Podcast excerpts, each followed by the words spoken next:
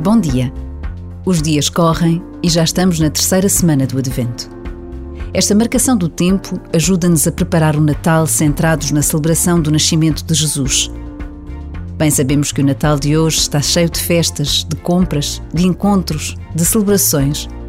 Mas é bom voltar ao presépio, reencontrar Maria, José e Jesus. Basta a pausa de um minuto para nos recordarmos da razão do que nos une e do que celebramos.